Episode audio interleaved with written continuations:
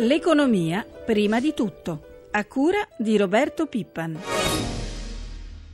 Io vado in banca, stipendio fisso, così mi piazzo e non se ne parla più. Il nostro modello di banca, per la natura della sua clientela, ha più di altri bisogno che il rapporto con essa sia basato sulla trasparenza. Ogni passo indietro su questo fronte ci vedrà contrari. Tutte a Rimini, giocherò tutti i sabati per parlarne coi colleghi lunedì. Continueremo a migliorare la vigilanza, dobbiamo progredire nell'azione di salvaguardia di un sistema che anche grazie a questa azione si è finora meglio di altri difeso.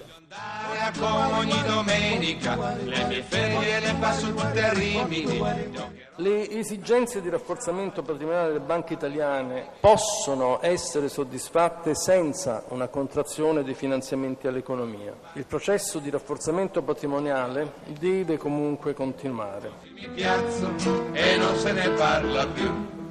È al contempo necessario che si accresca l'impegno e l'equilibrio dei bilanci e alla rimozione dei nodi strutturali che condizionano l'efficienza e la redditività del sistema bancario italiano. E non se ne parla più.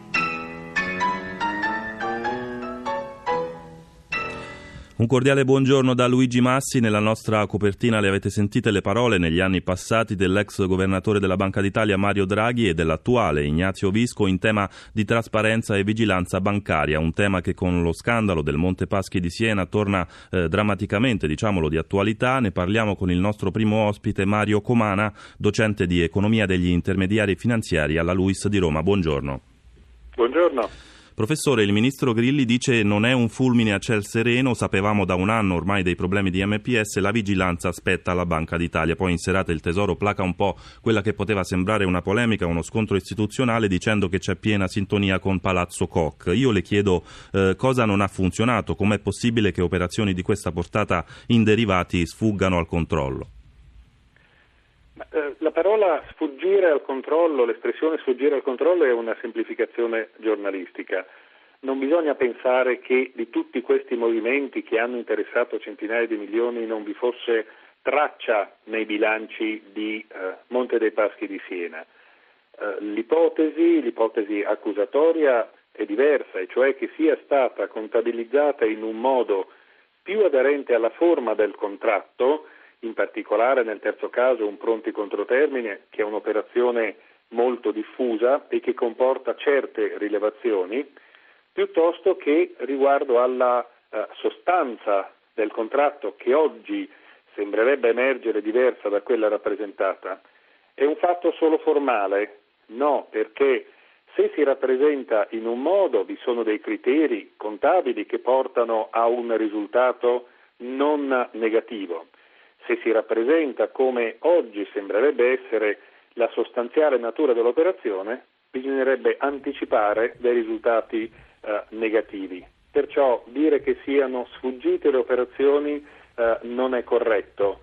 Eh, vi è una differente modalità di contabilizzazione con effetti però molto sostanziali e bisognerà capire quale delle due eh, forme, quella adottata originariamente dalla banca o quella che si ritiene di dover adottare oggi, sarebbe stata più corretta.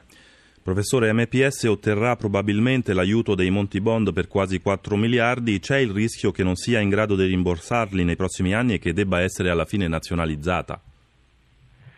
Intanto bisogna dire che la concessione dei Monti Bond non è un automatismo, non è necessariamente un salvataggio come hanno fatto in altri paesi, è soltanto una forma di prestito che per essere concessa deve eh, avere alla base un piano di capacità di rimborso.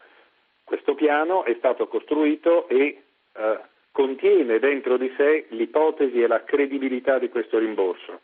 Certo, come tutti i piani, può essere poi attuato oppure essere mancato. A oggi però bisogna dire che i soldi saranno concessi se questo piano è convincente e quindi prospetta la capacità di rimborso e dunque esclude ipotesi di interventi più radicali. Professor Comana, in 30 secondi se riesci, a questo punto chi ci dice che anche altre banche italiane non abbiano in pancia titoli tossici, insomma che non si inneschi un effetto domino?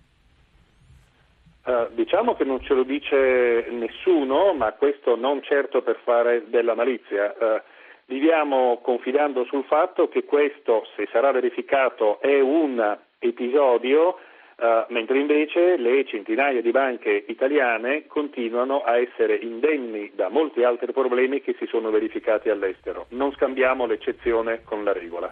Bene, grazie al professor Mario Comana per essere stato con noi, buona giornata. Noi restiamo sulla vicenda Montepaschi che anima in queste ore il dibattito politico ed economico. Tra poco più di un'ora a Siena l'assemblea straordinaria degli azionisti che si preannuncia infuocata. Ci colleghiamo con l'inviato Roberto Zampa, buongiorno. Sì, buongiorno a tutti. Eh, Siena sta vivendo con una certa ansia la vicenda dei derivati di quella che sicuramente l'istituzione più importante della città toscana, ovvero il Monte dei Paschi. Ieri in tarda serata è stato emanato un comunicato da parte del Consiglio di amministrazione della banca chiaramente per eh, tranquillizzare un po' azionisti e correntisti.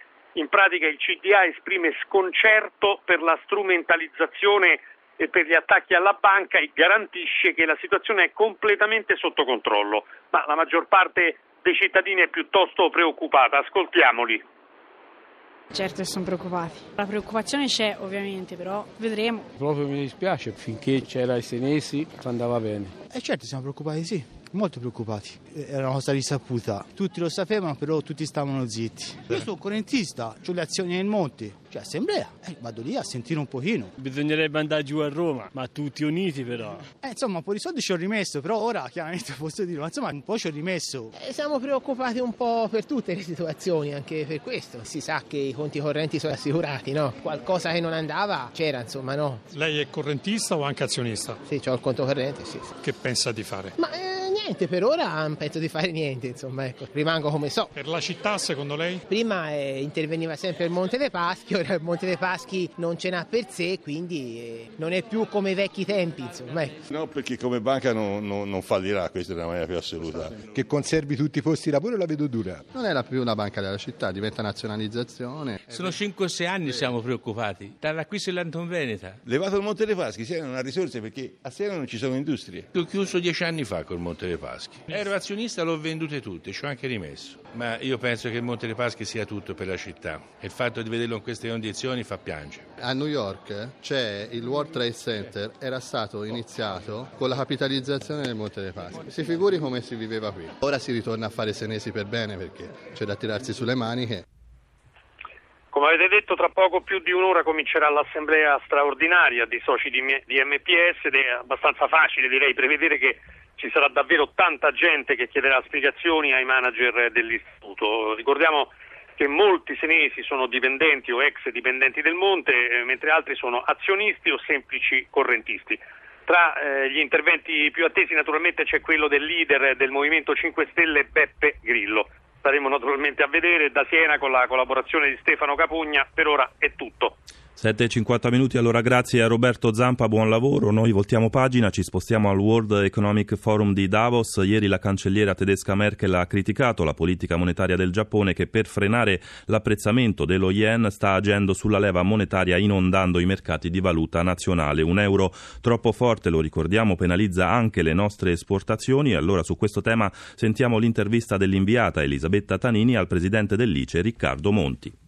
Secondo un rapporto presentato da Union Camere nel 2012 hanno chiuso al giorno mille aziende. Qual è la situazione delle imprese italiane che lavorano all'estero e del commercio estero in questo momento? In questo momento purtroppo nella nostra economia l'unico fattore di crescita e di sviluppo è l'export. Quest'anno il nostro export è cresciuto tra il 4,5 e il 5% a valore. Siamo cresciuti anche come saldo perché siamo passati per la prima volta in dieci anni da un passivo della bilancia commerciale a un attivo importante dell'ordine di 10 miliardi di euro. Abbiamo come economia italiana di continuare a crescere e sviluppare la nostra presenza sui mercati internazionali. L'unica strada è affrontare con grande coraggio e grande decisione internazionalizzazione. Da parte del Premier Cameron sono arrivate critiche all'Eurozona per la poca competitività e il fatto che gli investitori si rivolgono ormai non più all'Europa. Condivide queste critiche? Guardi, le critiche di Cameron sono in larga parte basate su dati statistici, quindi vanno sicuramente prese in considerazione. A volte c'è una sensazione che ci sia un po' di pregiudizio verso l'area euro. Se uno guarda i fatti, l'area euro è ancora molto forte. Se uno guarda la base economica, quindi il deficit, quindi l'indebitamento, quindi l'export, l'area euro è oggi molto più forte dell'area dollaro, dell'area yen e dell'area sterlina. Quindi l'euro deve certamente evitare che altre valute si deprezzino rapidamente rendendo meno competitive le nostre esportazioni, ma certamente il progetto euro è un progetto che va avanti e lavorando sui meccanismi di gestione siamo convinti che possa continuare a bilanciare l'esigenza di una valuta competitiva anche per le esportazioni con una pressione sulle economie dei vari paesi per migliorare e diventare più produttive e più competitive. Cambiamo ancora argomento occupandoci di rete e commercio elettronico. Secondo un'indagine Nielsen registra un vero e proprio boom l'acquisto di musica in formato digitale. Enrico Pulcini. L'aumento nel 2012 è stato del 3,1% rispetto all'anno precedente. Il volume totale di affari ha raggiunto quasi 3 miliardi. In questo esploit il digitale rappresenta un elemento di crescita chiave del mercato. Secondo le rilevazioni Nielsen si vendono meno CD, il formato vinile è di nuovo in netta crescita, ma a correre di più sono le vendite di album digitali, cresciute del 14,1%. Internet, volano o pericolo per il commercio musicale? Risponde Carlo Fuortes, amministratore delegato della Fondazione Musica per Roma. L'innovazione tecnologica e comunque la diffusione della musica credo che comunque facciano bene. Sicuramente possiamo dire che non fanno bene a una certa industria musicale che purtroppo invece si basava sulle regole che oramai non esistono più. Ma come l'industria della musica e più in generale l'industria degli spettacoli potrebbe mettere a frutto internet e le nuove tecnologie? Con eh, degli impianti di eh, video alta definizione e audio, mettendoci in grado di poter fare dirette immediate con costi relativamente bassi, però altissima qualità. Questo può dare l'opportunità a un artista di fare un concerto in una sala da 1000-2000 posti, però nello stesso momento essere presente in internet e quindi diffondere virtualmente in tutta Italia e in tutto il mondo. Credo anche con bassi costi moltiplicati moltiplicati per un numero molto elevato di, di, download, credo che si possano immaginare dei modelli nuovi che poi possono anche avere un utile commerciale. Alle 7.54 minuti l'aggiornamento dai mercati finanziari, ci colleghiamo con la redazione di Milano Alberto Barbagallo, buongiorno. Buongiorno. Come stanno andando Alberto le piazze asiatiche?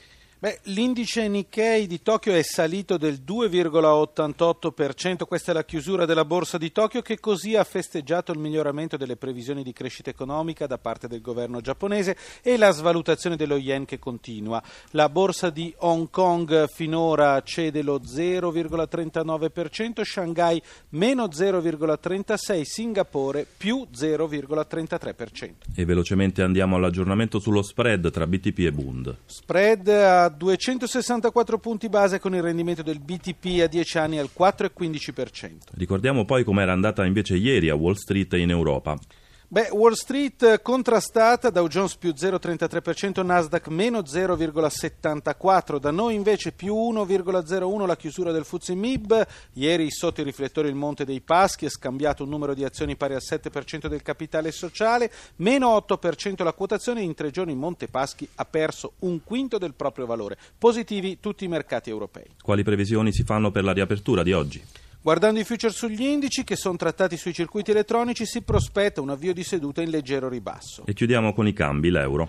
L'euro vale 1,338 e sale a 121 yen giapponesi. Buona giornata. A te grazie Barbagallo e grazie anche a Paola De Benedictis per l'assistenza al programma. La pagina economica si ferma qui da Luigi Massi in linea di nuovo a Francesca Malaguti con Prima di tutto.